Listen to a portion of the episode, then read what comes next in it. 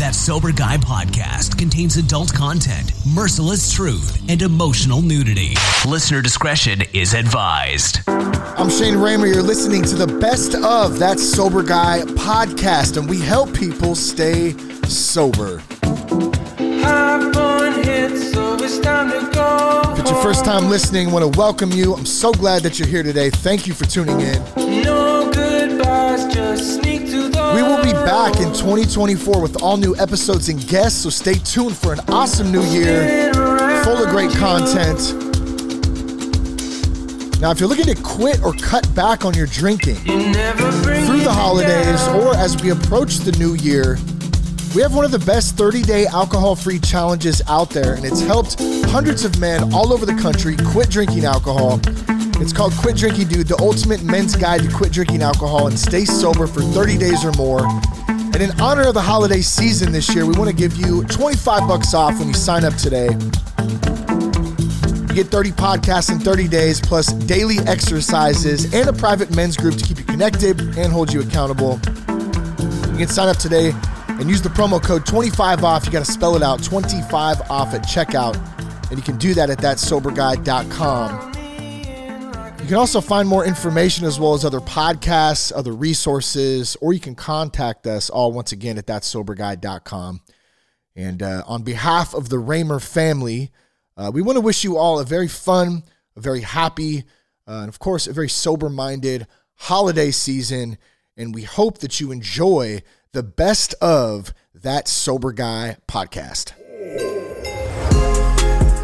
Check out the payoff with Pete. Make sure you subscribe to the show. I'm so excited to introduce Pete to you today. Um, there's some dudes who you just hit it off with and you just vibe so well with. And when I was on the payoff with Pete on Pete's podcast, I really felt that vibe as well as having Pete on Sober Guy today. Uh, and I think you're going to pick up on that as well and really enjoy this conversation. So sit back, grab something non alcoholic to sip on, and enjoy the show. I think that's why people like podcasting too is that long or more of a longer format, a, a real conversation, an authentic conversation. It's not a bunch of chopped up, you know, clips of something. Um, and, and so people can really dive into that, you know, and they can, they can feel like they're, they're actually a part of the conversation. I know that's what drew me to podcasting, especially commuting for so long. You know, I would sit there and then I was hearing stuff. I was also learning too because I listened to a lot of entrepreneur uh, podcasting as well, just in like how to start a podcast back then. But that part was so fun too. It was motivating. Yeah. Uh huh. Totally. And and and it's and you start to realize for me, like you can learn, like you learned, like through podcasts. You really can, and you can also, you know, that free, the the the, the long form. Um, you discover more truths over time. I think. Uh, you know, because I'm a big. I grew up. Especially after I got sober, I started to listen to Howard Stern a ton, and like some of his interviews are so great, and they're long as shit Yeah. and uh, you know, and that's like sometimes I'll listen to, I'll, I'll turn on a podcast that I really like, and I'm like, oh man, it's only 45 minutes. You know, like that's that's the time that I know I really am into it. Yeah. Yeah, that's so true. I, that's funny. We just had a, uh, let me pull this up here. I just had a, a, a review on iTunes the other day.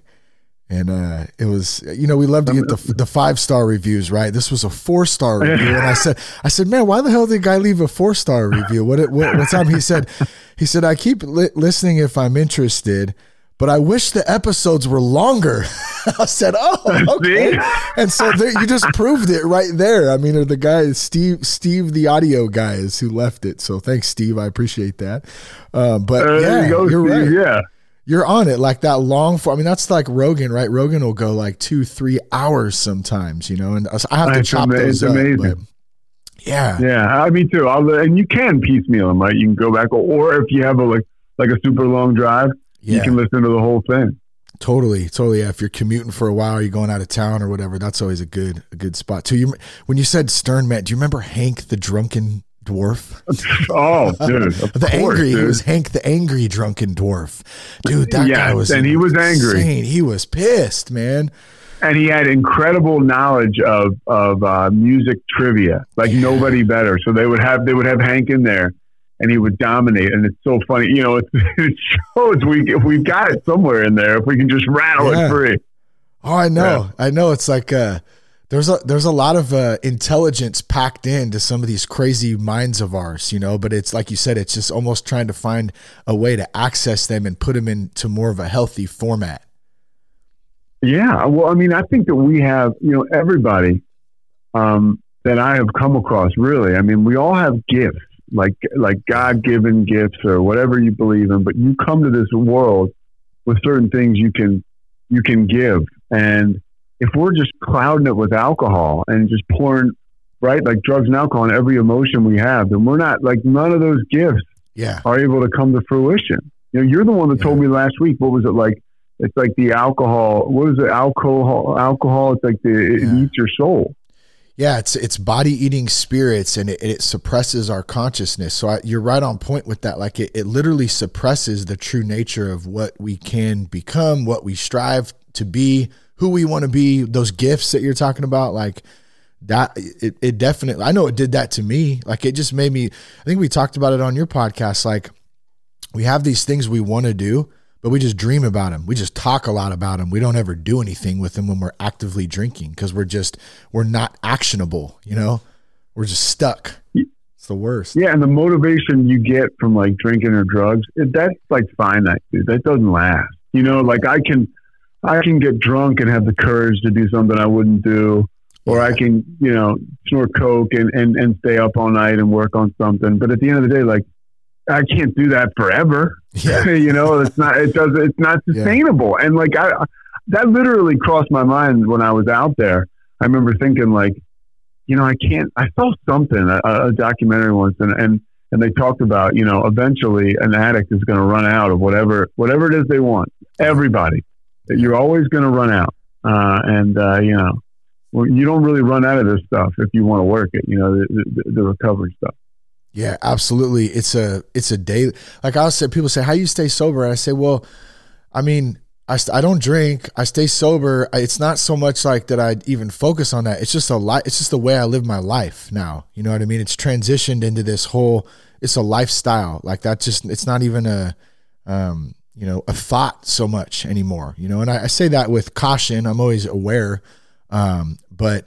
Dude, my life is so much better today without that shit in it. You know, like, good lord. Well, yeah, and you talk about it's it's like you you kind of build a routine and you build a life without alcohol. Yeah.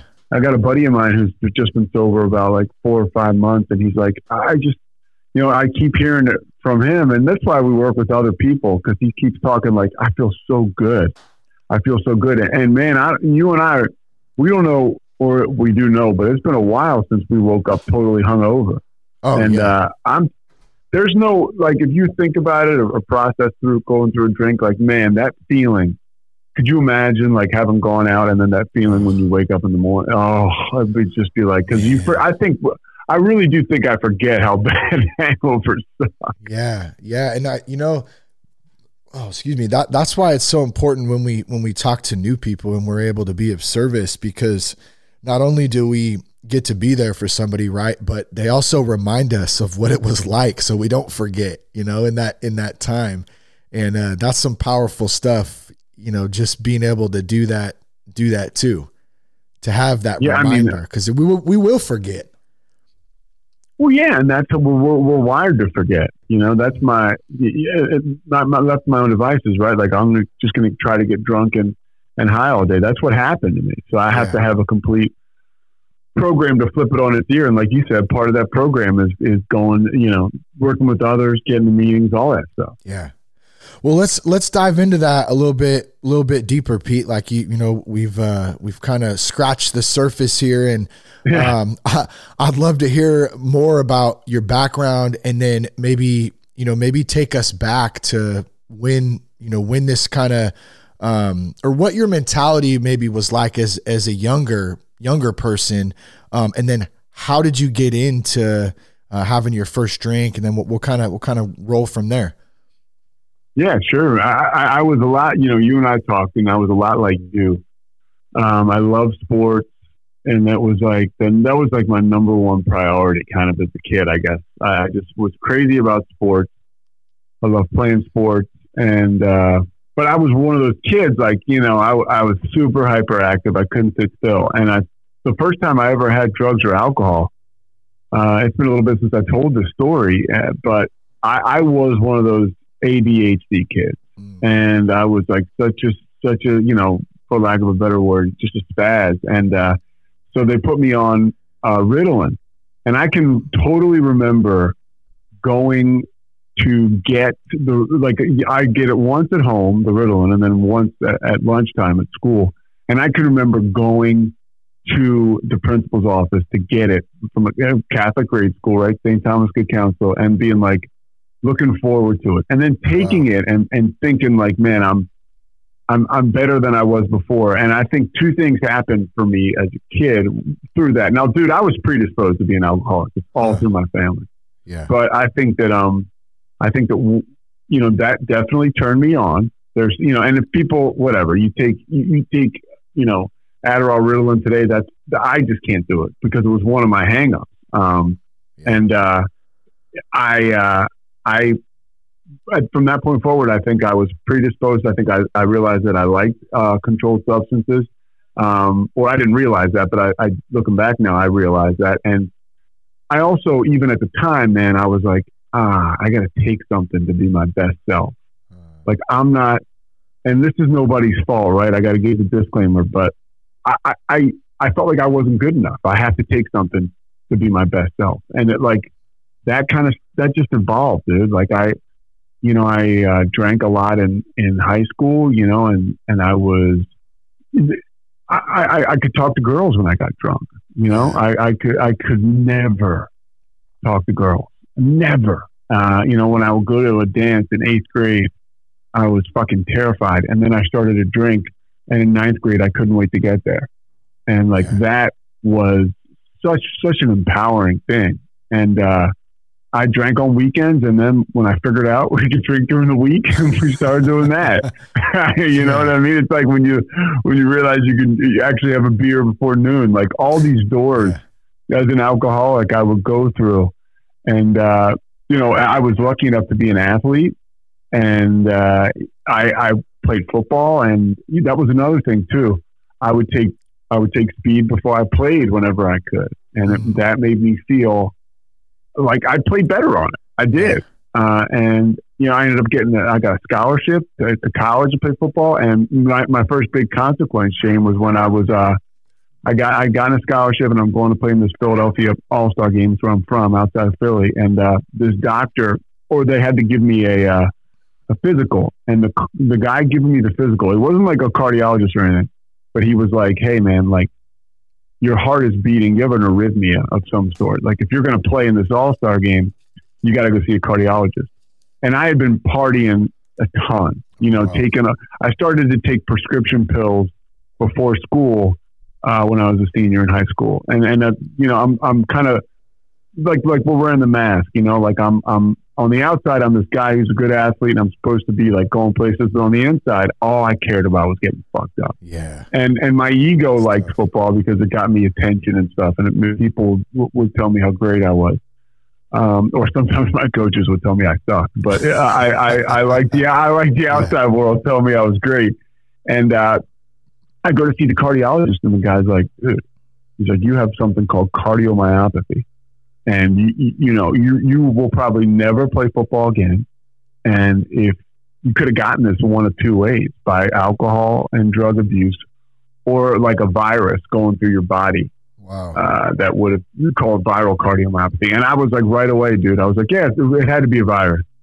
You know, like, because I did not want to give anybody the opportunity to put themselves in between me and my alcohol and drug consumption. I couldn't yeah. imagine. I know you, you, you, you come with it. I couldn't imagine a life without it, dude. Yeah. You know? Well, just think, just think about it. What, what you've said already, just about the start with the Ritalin. Um, you know, back in the day, this, you, that you need a substance or you need something um, to be yourself. So, or, or to feel comfortable in your own skin. And that starts at a young age. And then as you get older, it progresses obviously. And so there's never like a real true opportunity to be your authentic self in that because you're constantly using some sort of substance as a tool to be outside yourself, you know? So that's just insane in itself, right? Yeah. Oh, I, uh, totally. And, and for me, you know, I didn't get to figure, I'm still figuring out who that authentic self is. me too. Um, me too. But, you know, but, Yeah. but he, but he ain't, it, it ain't all bad, you know, Yeah. and, and, and I don't know what I, I don't know what that fear was I had. I guess it was alcoholism that kept me from wanting to learn who I am yeah. uh, or learn about who I am and learn who I was. It just kept me. I was just terrified of, of actually being who I was. And that that's what's so cool about like today when we cut that shit out.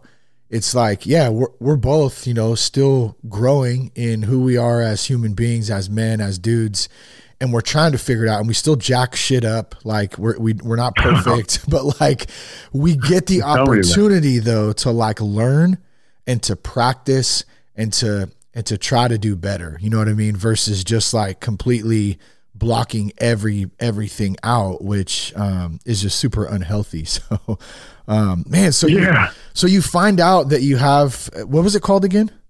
Gonna It's called cardiomyopathy. So I was finding, I was going, I, I'd already like signed, you know, for the, for letter of intent to go yeah to play uh, football. And uh, so luckily I went to the, so I went to the University of Richmond and they honored my scholarship. And, and so I went there for four years, was on a full athletic scholarship. And, uh, you know, I never, part of my life too, like I was very entitled, you know, born, I heard a guy say, and I would just say, I was born on third base, thought I hit a triple. You know, I, I, I didn't, I didn't That's good. understand shit yeah about hard work or about you know working to get uh, to get somewhere. I was just kind of like you know I was a nice guy. I get by on a on a smile and a handshake, and I thought I could do that forever. yeah And and so I, got, I got into college, and I just kept on with that. You know, I never. And it's like you were just talking about. I, I obviously had a real tough time I, like anybody would, right? With you, you, this thing that you focused on for so long, football, you can't play it anymore. And all my friends are playing, and uh, there's a certain level of camaraderie that they're experiencing that I'm not because I was still working with the football team. And you know, Shane, it's not like I'm going to a meeting or going to a therapist talking about these feelings. I'm just getting fucked yeah up. You know, like Yeah. whatever you got, I'll take it. Uh, and uh, and I was smoking a lot of weed. Like like you know, you, you try to like kind of like what you were saying when we talked to, uh, last week. You know, like it's like you can just do anything when you're high, right? It's just like you're doing it during the day or whatever. It just becomes second nature, uh, and that's not you know that's no way to live. So I was just high and drunk all the time. Oh, by the way, I have a real heart defect, and uh, it, it was you know that that is in, that's insanity. You know that is complete insanity. yeah wow man And and then I, I'll, I'll move forward with it. So then I uh, I I get a job. I moved to New York City. I'm working uh, with this. I'm working for a sports agent, and uh, you know everybody's kind of on the outside looking in, like, wow, like this guy's got he's kind of got it going on. And man, I I was, I, you know, inside, I didn't even, I didn't really know there was anything wrong with me. I was just kind of like ignorance is bliss. I really didn't have a bad life. I mean, anybody that came in, in contact with me, I, I, I would burn them probably at some point, but it was Yeah. still fun at this time. And then, uh, and I'll tell you, when I was living in New York, I, um, I, I started to really do cocaine, and it, that was like, you know, the first time I did that shit, I was like, I, I need to do this every day for the rest of my life. right? I mean, really. yeah And and I thought like, this is it. I I have more so than alcohol. I was like, I have figured it out oh yeah because this stuff can help me drink, drink more and stuff. Uh. And so what happened to me then was I just kept at it, and I, I snorted my way out of out of a job, out of relationships. I, I was, I, I was, you know, broke on my own, and so I, I moved back. Luckily, I had two good parents who were loved loved the shit out of me. My dad was a functional alcoholic, so that is all through my family yeah uh, all his family. You know, if his family, if they didn't get sober or get locked up, they died from Wow. from drinking. It's just how it was. But like we talked about with you, another uh, similarity. As long as you know, he always had a job, so it was kind of like he was okay. And you know, because he came from that old school mindset. And uh, back, this is so back to what I was saying. I I I, I go back home to my parents, and uh, I'm I'm messing around, getting drunk you know, I'm I'm taking taking their car when they fall asleep, driving down to Philly, getting drugs, and this is all like How old you know are I you was about I- this time? Like tw- in your 20, early 20s? 20, yeah, 27, 26, 27. 20s. Okay. Uh, yeah, and uh, I had uh, one time I went down to Philly to get coke. I, I was drunk. My parents were asleep, you know, and I was a guy who kind of like people looked at from the outside, like, oh, Pete's doing okay out of college, and now I was a mess. People, everybody knew I was a mess, and uh, I, dri- I, I I drive the car down to the city to go to Philly, and I get a DUI. I, you know, I pull up on a median, and I'm like, uh, Shit. I, I call the police and I'm like, hey, you got to get me off this median. I got someplace to go. And they're like, Jesus Christ, yeah, uh, you're Wow. coming with us. So that was that was my first like uh, experience with AA, and uh, I because I stopped that night, um, or I spent the night in jail. The next morning, I um, I went home and uh, I told my parents I was lucky, man. Mm. I don't know if you had anybody like this in your life, but a friend of mine got sober. His name is Pete F. He got sober when he was like 19. Because when we were taking pills and all this stuff in high school, he just he lost his shit, and uh, you know ended up in psych wards and ended up in rehab, and he ended up okay. And I knew like, wow, Pete is sober. He was going to meetings, and I called him in the fucking typical like you know recovery, right? The guy's at my house that night, and he takes me to my first meeting, and it starts to work. I start to go to meetings. I start to build my esteem back up, but I, I wasn't ready. And here's what happened to me. I don't know if anybody listening this this has ever happened to you or this happened to you, Shane. But like, I just didn't. I was sober for about 90 days, and I didn't feel like I was a part of. Mm. And uh, and I was out. Hang, I was hanging with my buddies, playing video games. I was still, you know, my my old friends weren't bad guys, but you know, I, I couldn't hang out like they could. Uh, and uh, but they were smoking weed, and I just wanted to be a. That wasn't my problem. So I started to smoke weed, and then it took me another nine months before I started to drink again. Uh, but boy, once I did, man, the first night I got drunk, I was looking for you know what, and Yeah. and and and it was off to the races again. And uh, I don't Yeah. know what it is about that about that drug because I, I never did a lot of that when I was not drinking. But as soon as I got alcohol in me, it was like boom, let's go. You know what I mean? Like I don't Yeah. know. What, and dude, yeah, it was.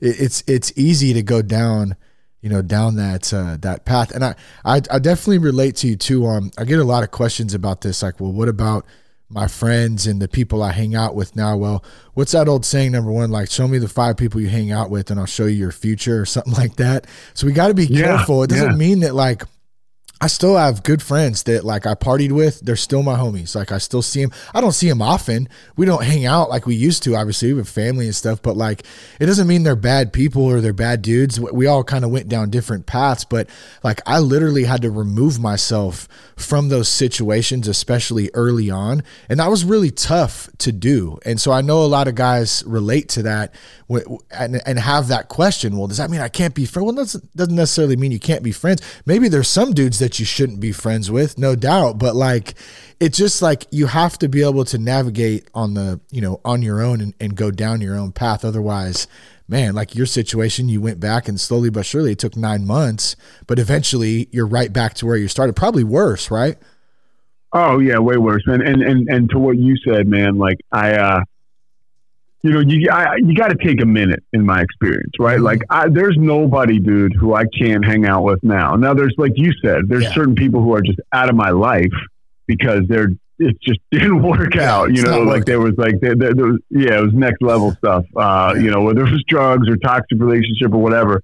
But there's you know, if I'm if you're in my life today, you might smoke weed, you might do I don't know what, or you might get drunk, but like you know, you don't do it all the time.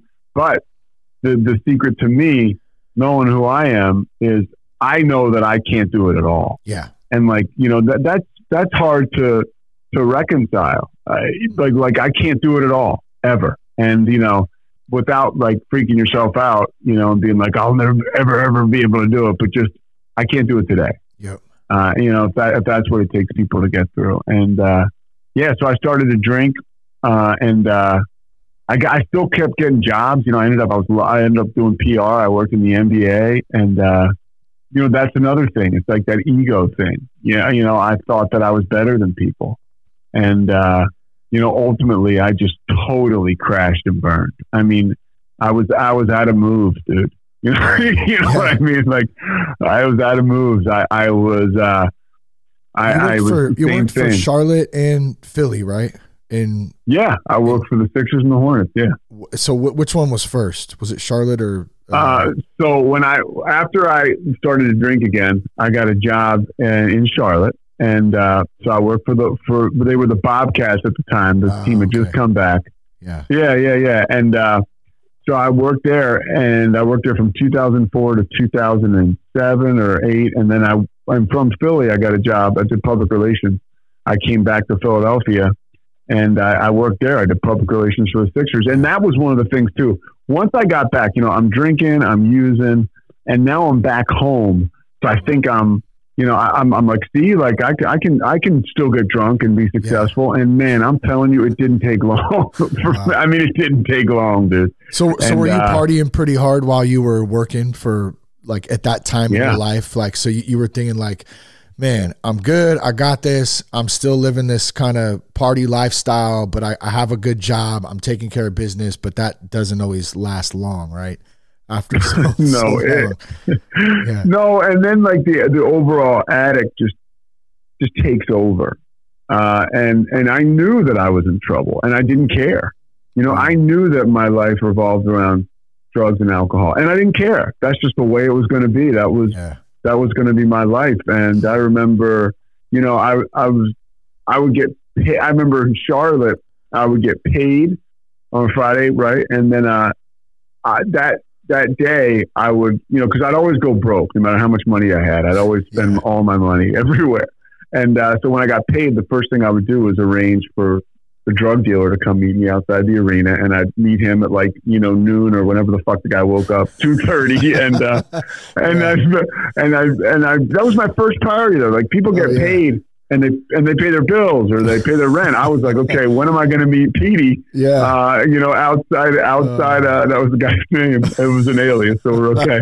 when am I going to when am I going to meet him outside the arena? And like that was like, and it was like totally like I didn't even have you know here I am quote unquote like you're not I'm not under the influence at the time. I would arrange for this to, to happen, but I had never even had any guilt about it. I was like, I'm going to get this. I'm going to party tonight. I'm to have fun. I'm going to run out of money. I'm going to be late on my rent. Uh, I'm going to get evicted, and then I'll move in with this girl. It's just like, dude, it was Wow. crazy. Um, and then finally, when I was in Philadelphia, I got, you know, and this is one thing you learn in life, and this helped me out. Not right away, but it helped me out. I got, I got fired. I mean, they said that I was um, part of like, you know, uh, people, you know, they let a bunch of people go at the same time, but I was one of those people. And, uh, I mean, I, I, I was like, what took them so long? You know, I had that, I had it coming for a while Yeah. and, uh, you know, and then I, then I was just, it was three more years of just partying and drinking and trying to make sense of it. You know, you mentioned like, this is a kind of an interesting story and it's, it's just fucking worth telling. So I'm, I get back into, I get back to Charlotte.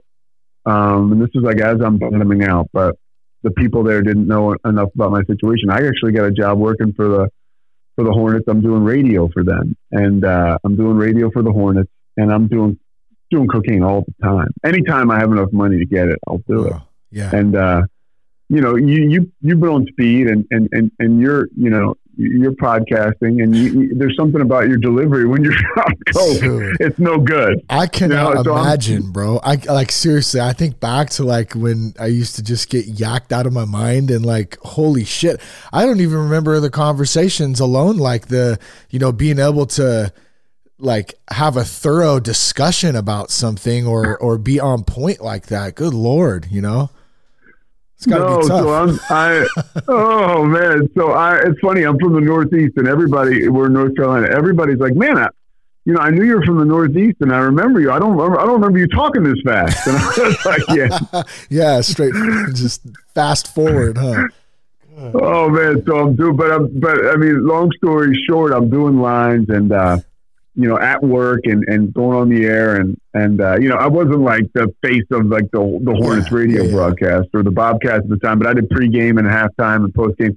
And I can remember snorting lines before, you know, playoff game and just trying to get through Ugh. like my little like air checks Yeah. and, and I was losing it, dude. And I was like, I just want a vodka tonic.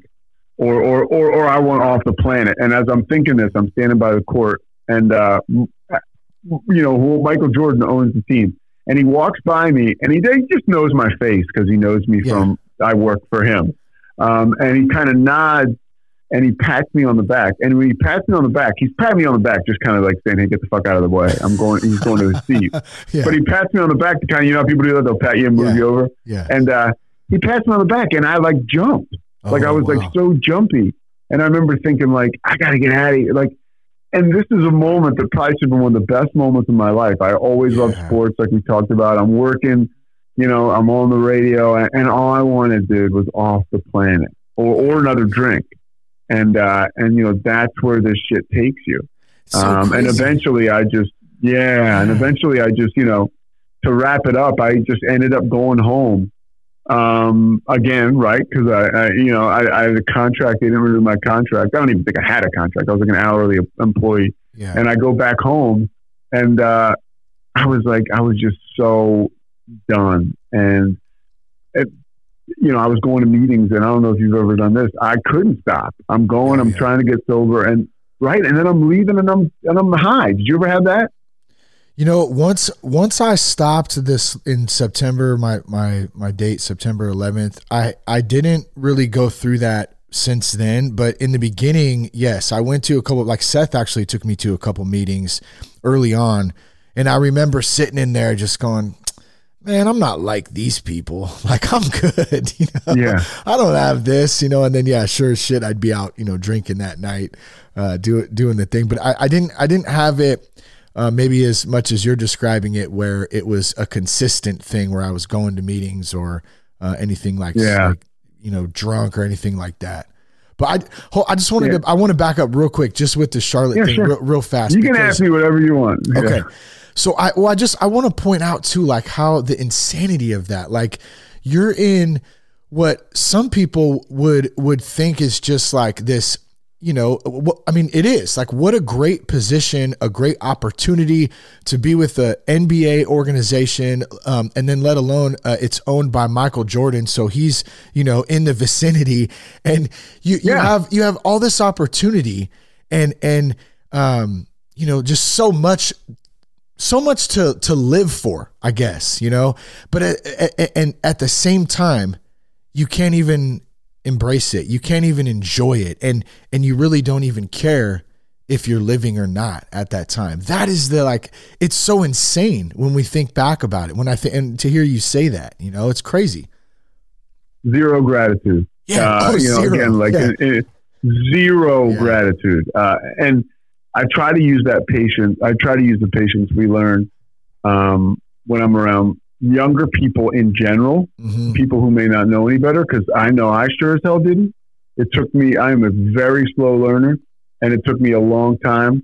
Uh, you know, like you and I talked about, we still get jammed up and we still jam shit up, but like yeah. I'm way better than I used to be. But I, I, I will hear somebody pop off, whether it's somebody I work with that's younger, and I'll be like, how, you know, how dare they? That's my first thought. And then I'm like, dude, when you were their age? Like, I can't even imagine what I was like to be around. How I, I know people say I was okay and whatever, but I, I, don't think that I was a very tolerable person to be around. And, uh, you know, it goes to what you're saying. There's no gratitude. There's no, there's just zero, uh, for me, it's like I just had zero. Well, it's like pers- it's like perspective too. Just zero no perspective. perspective yeah. Like no, um, no no maturity either. You know, I know my 20s were just a, a wreck, you know, it was just one big party. And so there was like I was like trying to be a grown man, but I was 16, you know, or, or 12 some days. Just so, just yeah, no, no perspective on life. But what's funny is at the same time, no perspective on life, but thinking I fucking know everything at the same time. You know,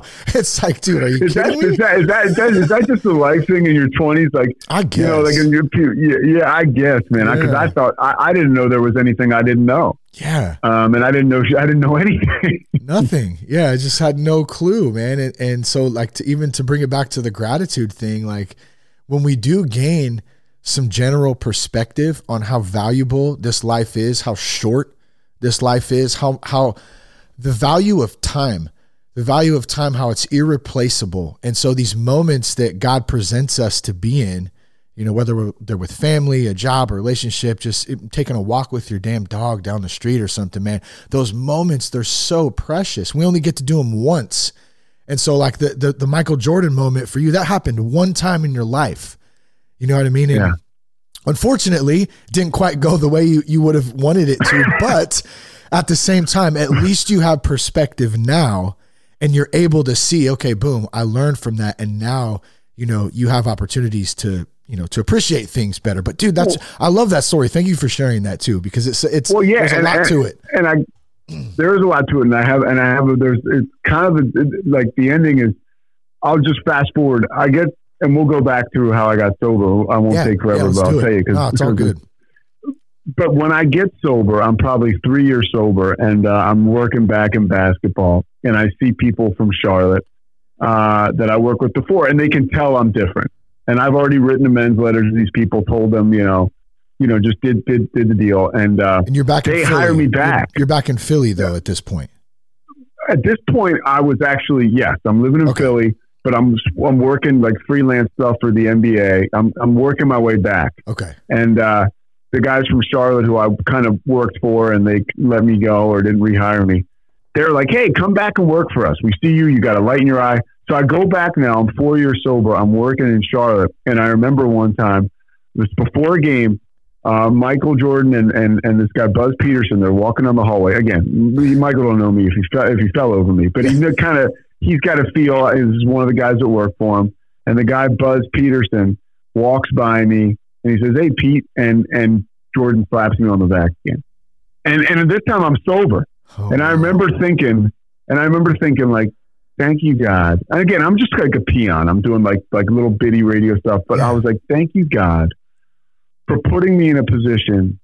To, to understand because I was on fire. I still, you know, now I don't know how, how you are. When I was four years sober, I, I was I was more I was more grateful than I am now, and I need to rediscover. That's just me being real honest. I need to get, I kind of need to get back to work in certain areas of sobriety. Yeah. Uh, but I, but I certainly had it at that moment, and I was like, man, this is, this So wait, great. so But- I'm I'm an asshole because I spoke too soon. So you, this actually happened twice in your life, and the second well, time, yeah, kind of, I mean, yeah. kinda, but and you honestly, yeah, you couldn't, you couldn't fucking make that up. And and to tell that story is almost awkward because it seems like you know it's it's, but it's true. It's what Yeah. happened. That that's what happened. yeah, Uh, and uh, yeah, but to get there, I'll just quickly tell you, I I bottomed out, uh, and I was going to meetings like I told you. I could not stop, and then this is where the magic starts to happen. I I I I, I asked a guy to be my temporary sponsor, and he's like, okay.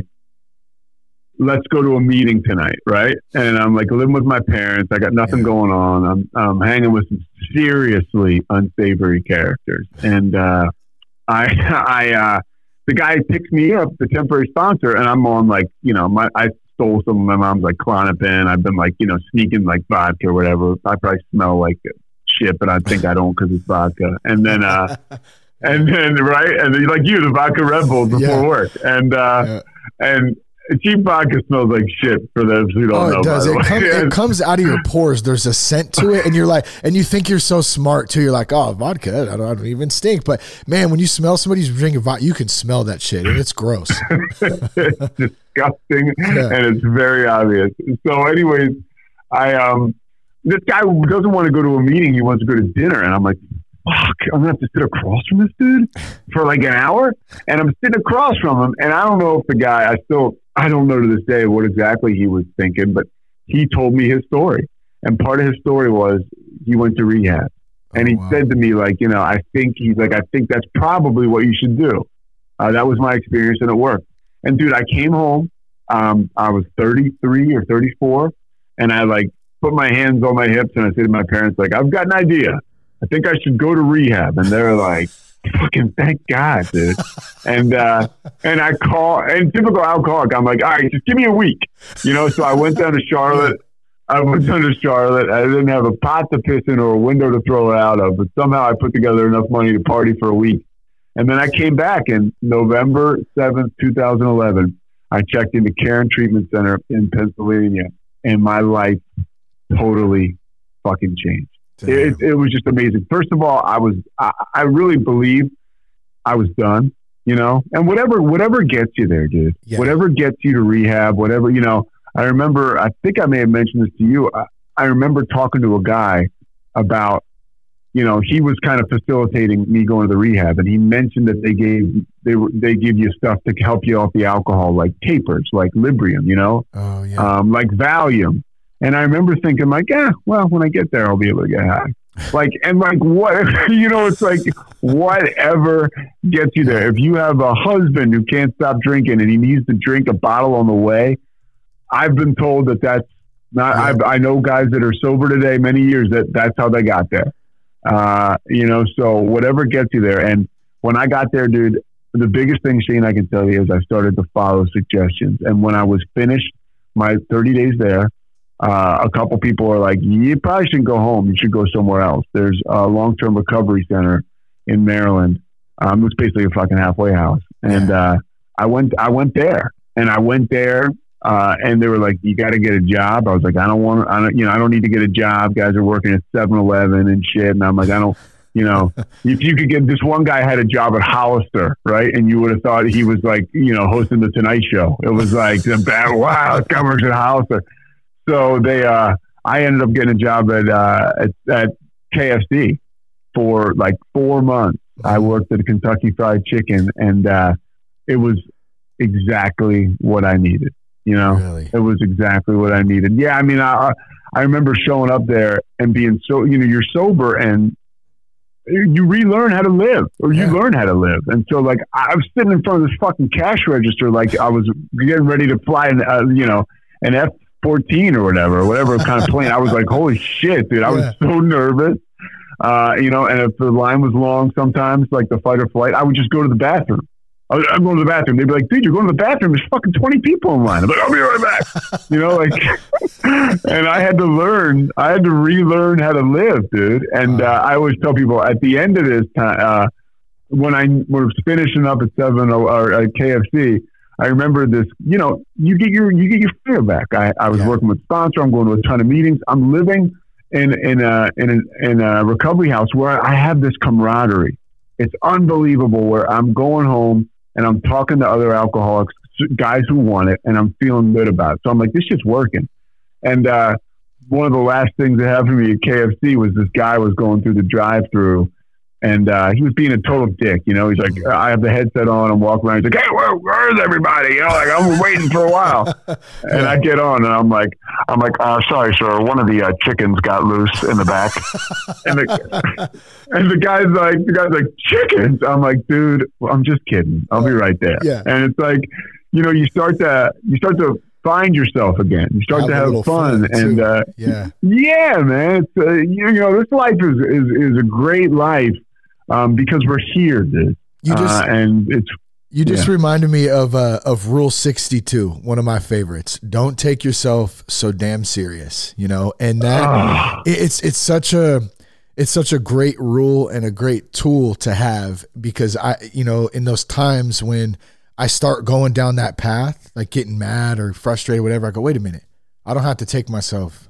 too serious. Rule sixty two. Is it really that big of a deal? And nine times out of ten, it's not you know so it just reminded me of that like man you're starting to have a little fun again you're starting to be able to joke around and like hey you know and and so what you didn't stay there much long after that though after the no. I, I got done. I spent four. So I spent a year. I mean, I'm sorry, a month in the rehab, and then four months in the long term recovery place, and then I got out of there, and I lived with another sober guy, my buddy Tim, who's still sober today. nice Tim and I ended up in rehab together, and we ended up at the uh, recovery house together, and we moved. We lived in Jersey City, New Jersey, and we worked in a kitchen for uh, a, a guy who wa- was at Caron, the rehab, with us. He owned a restaurant or a, a catering company in New York City, and when we got done with the recovery house, he was like, "If you guys want to come work for me."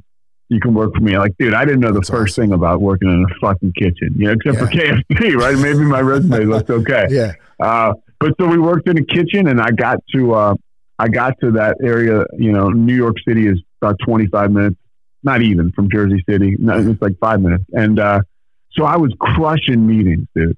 And I, I was I was going to meetings. You know, if I had to go to if I not had to, if I went to three meetings a day, I went to three meetings a day, and it was awesome, dude. It was awesome, and uh, I, I learned how to live, and I started to get my confidence back, and I, you know, I think from all the meetings I went to, I really really understood, the, you know, I respected my disease. I, I I started to really understand how screwed up I was and how serious this thing was. Not screwed up, but you know how sick I Yeah. I, I, I Yeah. was. Do you think you were And, starting to uh, find like your authentic self? Like, would you? Is that a, a way to put it in some sense? Hundred percent, Yeah. hundred percent, dude. So powerful. Because you start to tell people the truth, Yep. and it's and they don't fucking run out of there. Like you, know? said, you, like not- you, you get to take that because you mentioned earlier about having to like feel like you had a mask on, and I felt a lot like that too. And you, you feel like you can remove that mask and just be like, "Fuck, I don't even care. Like this is me. I'm doing the best I can." Yeah. You know, it's like it's so it's Yeah. so liberating.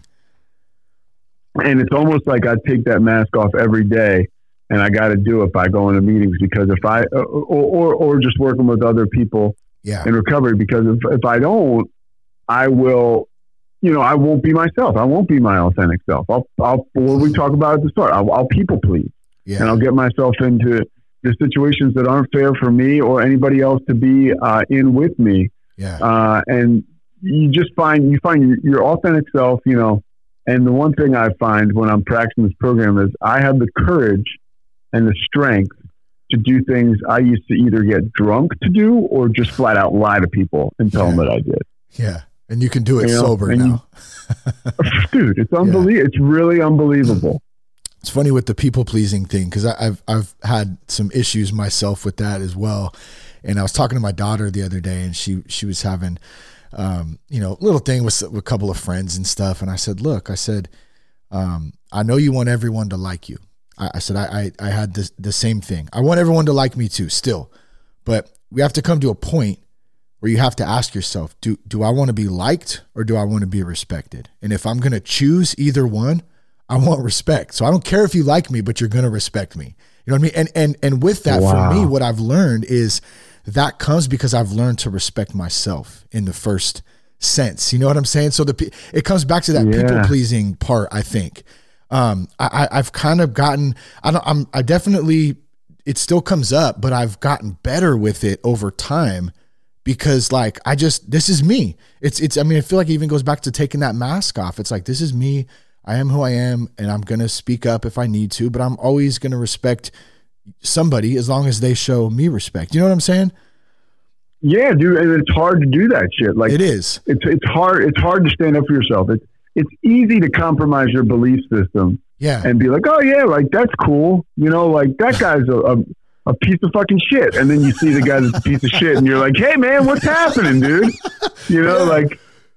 Uh, and and that so like in that that it's easy to do that uh, to act that way and then but man like But back in the way day, we did it. Well, yeah, because we could just Oh. drink about it then. That we didn't care. It was just like we just get drunk, you know. So it did, we didn't Yeah. have to deal with any of it, you know.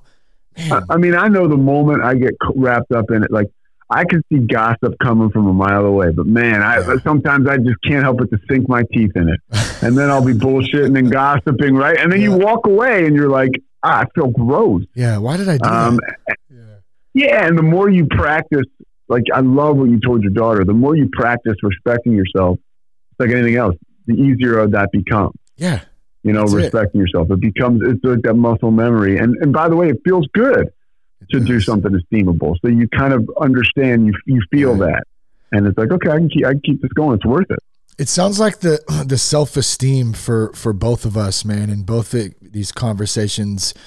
Um, you know, when I was on your podcast last week, and then today's um, self esteem is is an issue. You know, and and I, I I just heard my old counselor in rehab, James Cantor, in my head right now, I, I, right after you said that. And we would say this in the group. He would say, And how do we build self esteem? And everyone would say, By doing esteemable acts. and so I still think of that true. sometimes. And it's so true. Yeah. I mean, that's the service. That's the, um, you know, just trying to get out of our own damn head by going and helping somebody else. And, you know, we, we build it up like that and it helps. It's huge. Well, and then how do we get drunk again? Well, we do things that aren't esteemable, and right, true. and then really, and then Yep. we we build up this this this pile of shit that we're looking at and we're like, mm-hmm. oh man, I fucking hate myself. I can't Yeah. believe I put I piled up all this shit. And then you drink. Yep. That's it. And it's simple. That's the easy that's the easy out, you know? It's the easy out. So yeah, it really, it really is. And you you you grow by going through the hard stuff. Absolutely. That that's that perspective we talked about earlier. You can look back and learn to appreciate some of the shit that you may have hated at the time, but it's like, "Oh wow, that's why that's why I went through that because that brought me to here, which brought me to there, and then now I'm at here and I could see that, you know, which Well, again, it goes back to faith that we have to have, which I don't have nearly often enough. But like, yeah. you know, that's a cool thing. You know, you've been sober since 2014, right? Like, you have a body of work that speaks to, okay, when I have faith, everything works out as long as Yeah. I'm sober and trying to do the next right thing. So it's Yeah. like, but I'm, sometimes I'm way too quick to project into negative negativity than to, you know, lean on reality. Yeah, I am too. I think it's natural, like for, to just go to like, it's almost, um, it's it's uh oh what's it called? It's the um, not doomsday, but um, well, just when you're projecting, you, you like- catastrophe, you catastrophize or yeah, whatever. yeah, exactly. Like everything's just everything's gonna you know just go to shit like real quick, and you have Yeah. like I have those moments still, and you start getting anxiety. And it's like, wait a minute, like I I have no control over any of that. If it happens, Yeah. then I'll deal with it then. But I don't have any control over it right now. So I guess it goes back to being in the moment. But um, And, and, and dude, since since I'm I'm sober, most of that stuff that I'm totally terrified of works out Yeah. okay. Sometimes it works out great, yeah, yeah, you know. And uh, you know, God God bless him. I'm not talking about him like he's dead, but Coach K is retiring, and, and I'm not a huge Coach K fan, but I do remember reading something once that stuck with me. He said, you know, a lot of players and people have such fear about situations, pressure that, that come with pressure that they're entering into. Um, and they forget that like it's just such an opportunity. Like think about like how great it can be. yeah. Uh, So if good. you know, like if you just work hard and and and enjoy it and seize it, like you can come out with it. You can be Christian Laettner, right? You can hit the buzzer beater. Like it's not like you, you're not going to miss it all the time, which people tell. We tell. I tell myself. Yeah, that's good. And it's man, how many times this perspective came up? I think it's a, that's another component of it. But we like in order to have that perspective, we have to be aware. So if we don't possess the awareness, we can't have the perspective. You know what I'm saying? So and the alcohol, the drugs, it suppresses the awareness in the first place. So we have to start there, and then we can start uncovering. Like I, I, I love working with different dudes, and like it, when they that light bulb comes on, and it's like, oh wait a minute like yeah i can follow my dreams i can be an entrepreneur i can you know get a promotion i can have a better relationship whatever it is when i'm aware of this shit because then that's where the practice comes into it you know and like you and i we, we practice this shit to the best of our ability every it's living life really um Yeah, I- and I love what you say, dude. Like, why, why not? What, seriously, man, why not you? Why Yeah. not me? Why not That's the good. guy you're talking to that's thinking about? It? I mean, why? Seriously, why not? Again, I'll go back to my man Howard Stern. He always talks about, you know, he was a kid and he had no self esteem, and he was telling his mom, "Yeah, I think I want to be on the radio." Mm-hmm. And his mom would be like, "Why not? Somebody has to be." he was like, it's like shitty. And he Yeah. said, even as a, as a kid, that had such a positive impact on it because it's true. it Somebody's got to fucking do it. It's so true. Oh, that's good. I haven't heard that one from from him uh, before. That's Yeah. interesting. Yeah. Um, so well, I want to. So let's let's kind of go. Let's go into. So you, did you go to work in the kitchen with the guy that you met who said come work in the kitchen? Like where where Yeah, does it go I- from there? I and- worked. yeah. I worked. So I go to the work in the kitchen, Uh-huh. and uh, again, like I'm crushing meetings, and I start to get my self esteem back, like we talked about, and I Yeah. start. So I start going home from meetings, um, and when I'm living in Jersey City, and I just start firing off emails to people, and I'm firing, you know, people that yeah. I used to work with, and and uh, like we talked about careers that I aspire to do, and I really start to put myself out there, and that feels good, right? The exercise of trying to get another job or trying to get back into to sports that made me feel good. So it steamrolled, and I got a job working. I love to call. Uh, I love play by play, doing sports play by play, and so I got a job. I'd actually never done this before, but I got a job working in the NBA Development League the Brooklyn Nets affiliate at the time was in, uh, and they were, yeah, they were the Brooklyn Nets at this time. Their affiliate was in Springfield, Massachusetts. So I got a job doing play by play for, uh, for for the Springfield Armor, and so I moved up there. You know, I, I stayed in a, a a Red Roof Inn, and then I the, the first year, and then I got a contract. They did like a trade deal where they gave La Quinta marketing, and I could stay at the La Quinta for free because I didn't have any place to live in Springfield, and I Yeah. couldn't afford it.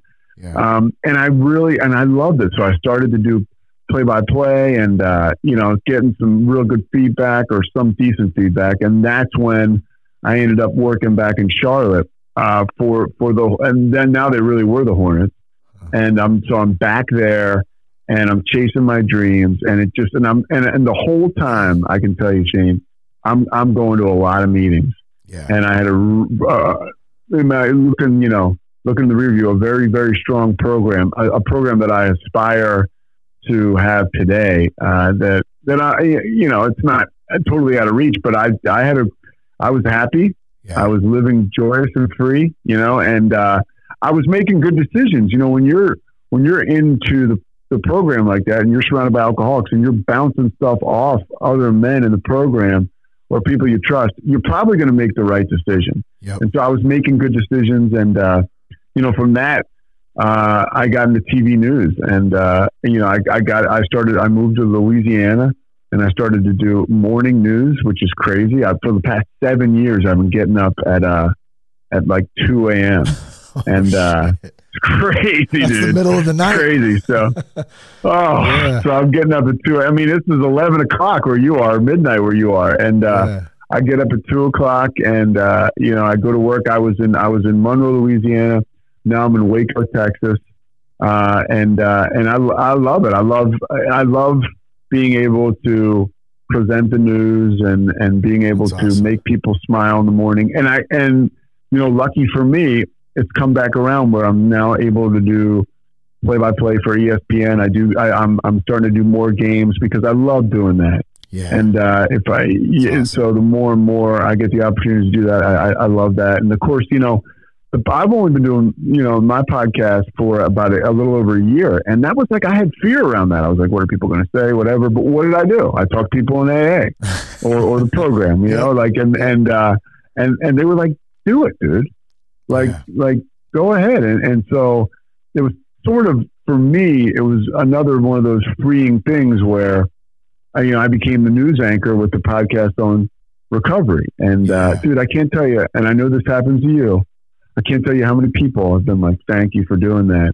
Yep. And it's not always like, "Hey, I'm a drunk and I got my life together," but it's the the understanding of I have a brother or I have a husband oh who died of this or who can't stop drinking, and just thank you, or my son, thank you for shedding shining a light on this. Yeah. You know, it's a serious issue and it's deadly. bringing out bringing it out you know into the into the spotlight in some sense because you're right like out of all the talks and all the people i talk i mean even just in the grocery store we'll get to talking sometimes and you know work a lot of the time comes up what do you do you know and every single time it's like oh my brother struggles with it just like you said or or, or my father or my husband or my son. You know everybody knows like when i would do these talks in the corporate space like i always ask them one thing like how many people in here know somebody who struggled with alcohol or drugs? And literally i mean more than half the room every single time. And i would imagine there's Yeah. probably a few hands who don't go up who are just embarrassed you know what i mean? They don't want to they don't want to call it out. But it's such a um it's such a has such a big effect on society as a whole and so us doing podcasts us talking about these things and then going outward and not just us of course we're you know we're two little Yeah. dudes just doing our our part but as a whole in this whole space of people sharing and coming out man it's really helping to bring light to it and drive down a lot of the stigma behind it and go hey i can still have a great life. I just got off track for a minute and I'm gonna get back on track. And here's some tools and resources, you know, uh, to help do that. Do you feel like you found Yeah. a lot of good? Well, go ahead. I'm sorry. I, I had a question, but uh, Well, no, I was just gonna. I was gonna dig. Yeah. Just like the one thing about uh, being out there, you know, like there's cool ass like outlaws who are sober, right? Like people who are who are guys who you know you think oh like the person that's sober is buttoned up and they're lame or whatever. It's Yeah. like or, or Yeah. they're the you know like like no dude, they're guys like Shane. You know what I mean? Like the guys with like you just wouldn't guess like that this Yeah. person would person would be like no, they're guys like me like it's it and I think we kind of owe it to the people that are coming after us or that are on the fence to be like, look, man, like we're we're standing next to you in the line at the grocery store, Yep. and we're we're just like you. We're not this like far off thing that you can't relate to. Like you can, Yeah. um, for Well- most parts. Okay, so back back to what you were saying. Well, now I got to respond to that, of course, too, because now I s you just made me think of something like I have a lot of friends in the music business, right? A lot of a lot of big bands and groups that a lot of people would know, and so I'm in these me- meetings sometimes with these guys, and uh, a lot of it. And this isn't just in the music business. I think this is just in, in probably in entertainment and maybe even some like just more low key businesses too. Um, you would think there's this big badass image, and a lot of the image there, there's a character behind a lot of that you know? And so then on on personal time though dude so many dudes are sober. They don't they don't mess with anything. Yeah. they, they may have before but a lot of the time the stuff we see on tv and we hear and i was re- i really fell victim to that as a kid like ha- having this idea that to be you know um in the spotlight and you had to live a certain lifestyle and party. And a lot of that came i think from you know influence through media and just culture. And so i always love Absolutely. telling like especially younger kids like man like that's not everything you see is not reality. Like you know that's not what's really happening. These dudes are like they got it together. Like they're sober. They went through their shit but they you know they came out on top and now they're living these you know uh, um uh, and and they still have fun. They still party. Like i love partying sober. I'm gonna have a good time. I'm, still, I'm an animal sometimes you know? Yeah, dude. And that's like you do, man. You bring up such a good point. Is like I equated like alcohol and drugs with fun and like Yeah. with celebrity and and with and with rock and roll and with like you know hip hop and punk rock. It's like no, dude. Like that's Yeah. like sure, that's a component to it. Of course, that's as old as the story as old as time. But it you know it really is. There's a whole nother side of it that you know doesn't get a whole lot of coverage. Yeah, yeah. Do you think that like you've you've really um you found your like a purposeful life in, in today? You Yeah. know what I mean? Yeah. I, I could feel it when you're Yeah. talking about it, man. Just doing the news, you know, play by play now. You kind of you're back in, in what you love to do, but it's in a complete different mindset and different different time. And the bottom line is, and that's why I feel purposeful, and this is so whatever, um, but I'm just going to say it. You know, over the course of my life, I have had this ego and fear driven thing. Like, I've got to do X, Y, or Z. I've got to succeed in sports, or I've got to be on TV, or I've got to, you know, do this on the radio or whatever uh, in order for people to validate my existence, right? Yeah. And that, that never happened, even in Mhm. sobriety. Yeah. The one thing that has come back around and has been fulfilling for me is sharing uh, sobriety through these podcasts. I, I can't awesome. tell you the feedback and the people, and it's not like it's overwhelming. You know what I mean? Like my inbox isn't like overflowing, but people do tell me, "Hey, man, like this is really," and people who you'd never think they really appreciate what what I'm doing, what you're doing, and it's like Yeah. the least we can do. The least I can do. So that makes me feel, and that, and along along with being, you know, practicing my part in recovery, that makes me feel purposeful. It's really the it, the, the, num- the only the only thing. yeah. So let, let, us talk a little bit before we before we wrap up today about your podcast, The Payoff with Pete. It's on Rogue Media Network. Uh, I thank you so much, by the way, too. I just had a great opportunity to come on the show in the last episode. So, guys, if you're listening out there, go check Pete's podcast out. Um, tons of good content on there.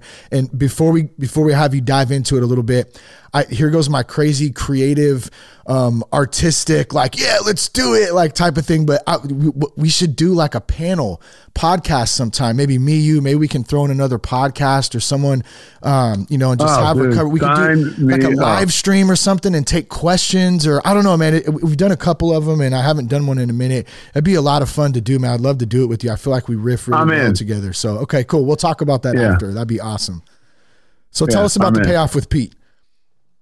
Uh, you know, it was started. I started it last February, and it's uh, it, it was one of those things where, and it's similar to yours. I, you know, when I when I would sit in meetings, I would think, man, I would love that. Uh, you know, because those when people talk and tell their stories, that's to some of the most captivating moments of my life. When other alcoholics in sobriety are sharing their experience, strength, and hope, and I and uh, selfishly, uh, because I'm a selfish dude. I always want to ask questions. I'm curious about stuff. Yeah. And I've listened to Howard Stern forever, and I've listened uh, to other podcasts. I, I, I like Bill Simmons, but he, he's not. I don't put him on the same, uh, you know, pedestal as, as Howard Stern. But I, I, I liked long form, Yeah. and I liked getting to know people, and I liked that everybody had a story. And to me, there's nothing more in, interesting or inspirational than uh, somebody's story of sobriety, and it doesn't matter who you are. Uh, and if you're somebody who's experienced some success and people might know, well, that's just more helpful uh, because I think that they have tentacles that can, you know, extend all over the place. Uh, so it, to me, it, it got started just by I, I was I was interested in this. It was something that you know a lot of times we end up doing stuff that we could care less about, and this was a pa- literally I finally found I hear people with hobbies and passions. I mean, I like to run.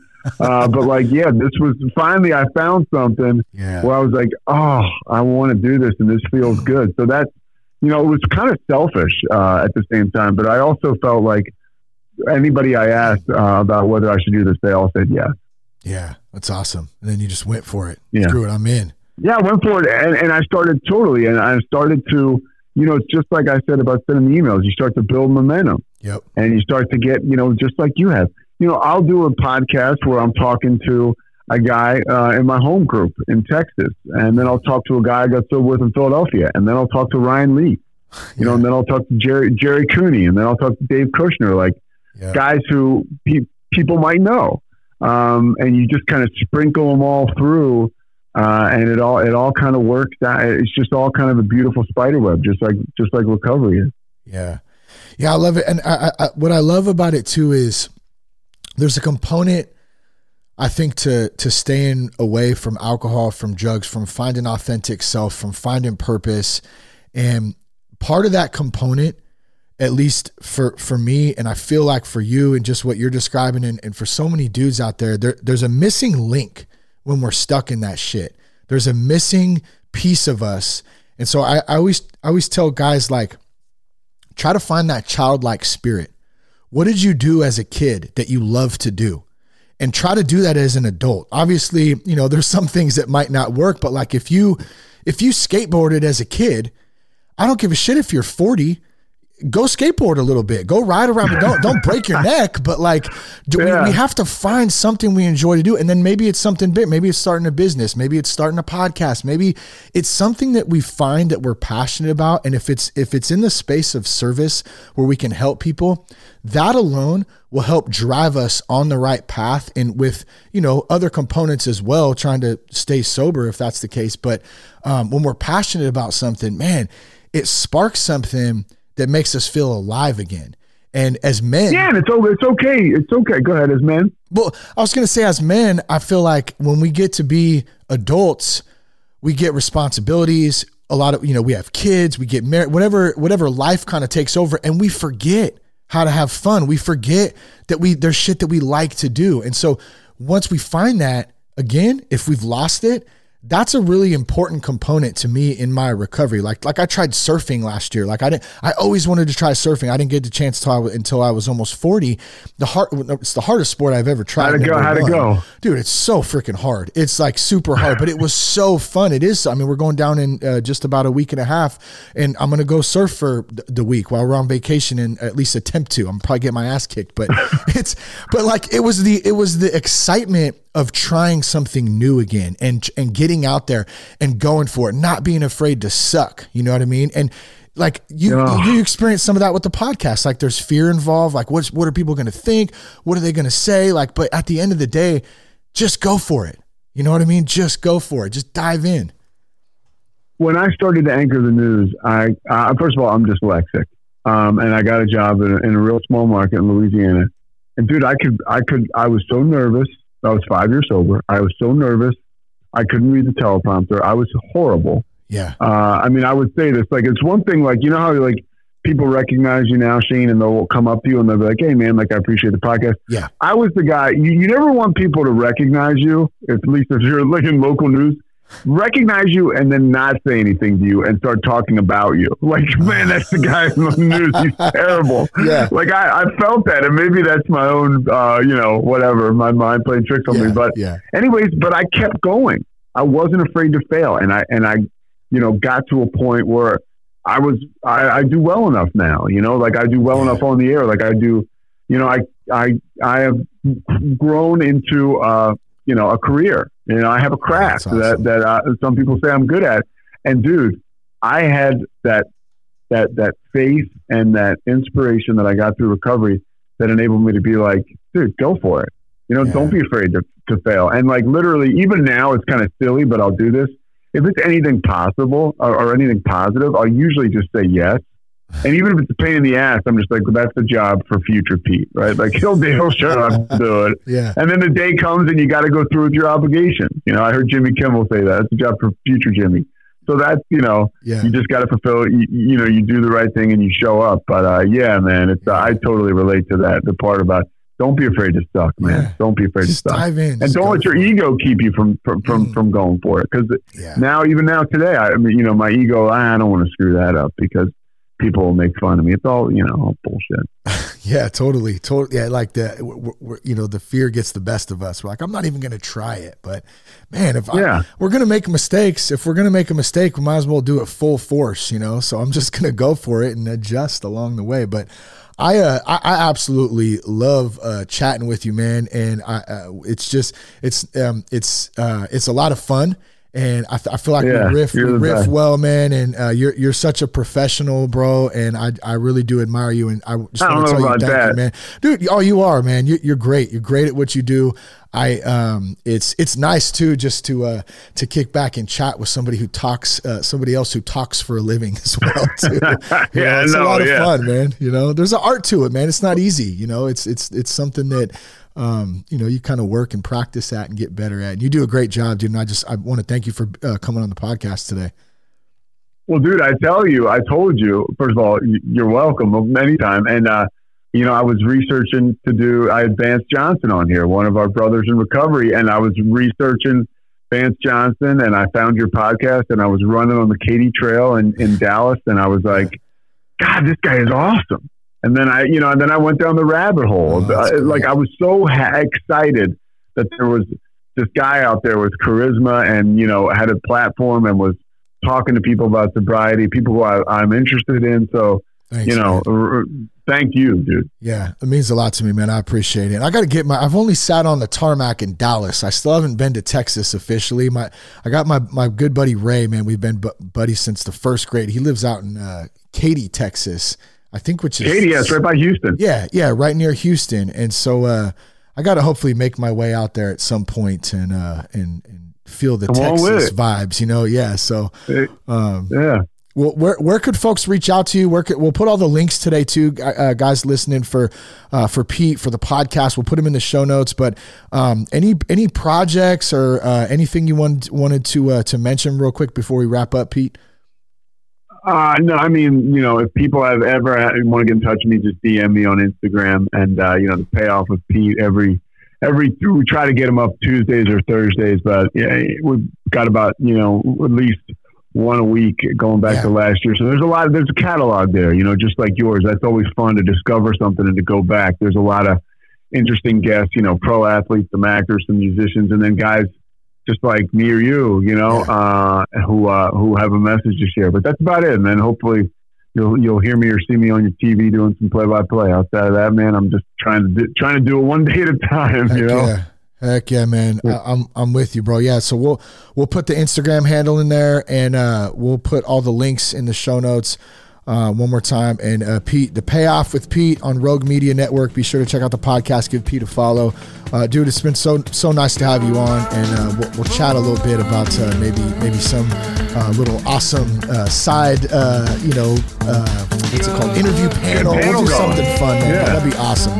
You got it, man. Thanks so much, Shane. I appreciate it. All right, Pete. I'll talk to you later, man. All right, Shane. Later, brother. See you.